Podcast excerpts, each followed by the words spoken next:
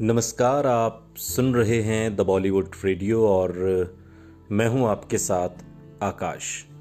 किस्सा रेखा का है।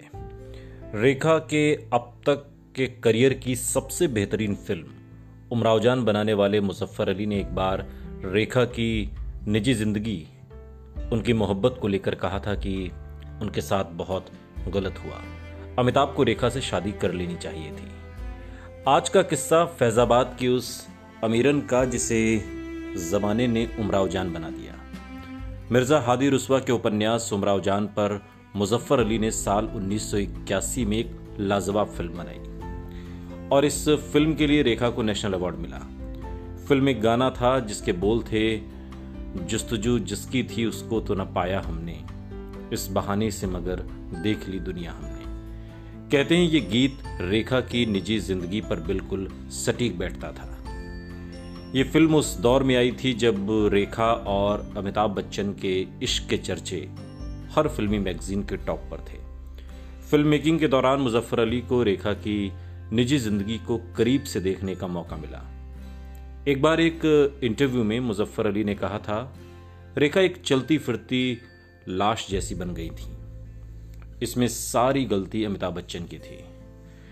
मुजफ्फर अली ने इंटरव्यू में आगे कहा, उमराव जान के कुछ हिस्से दिल्ली में भी शूट हुए थे। तब अमिताभ अक्सर शूटिंग के दौरान सेट पर आते और बैठे रहते।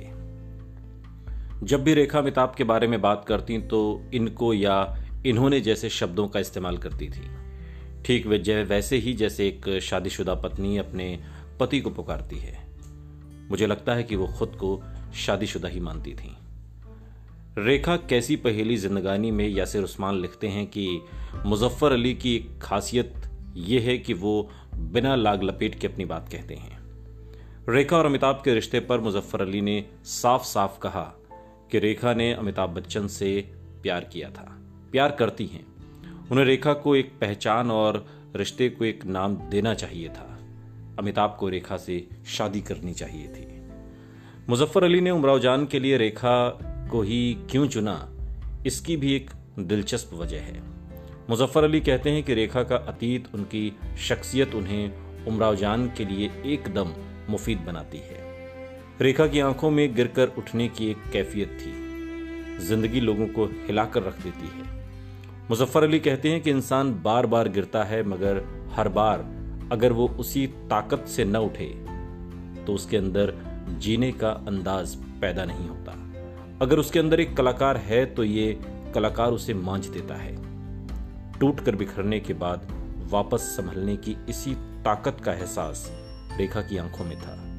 इसलिए रेखा को उमराव जान के लिए चुना। सुनते रहिए द बॉलीवुड रेडियो, सुनता है सारा इंडिया।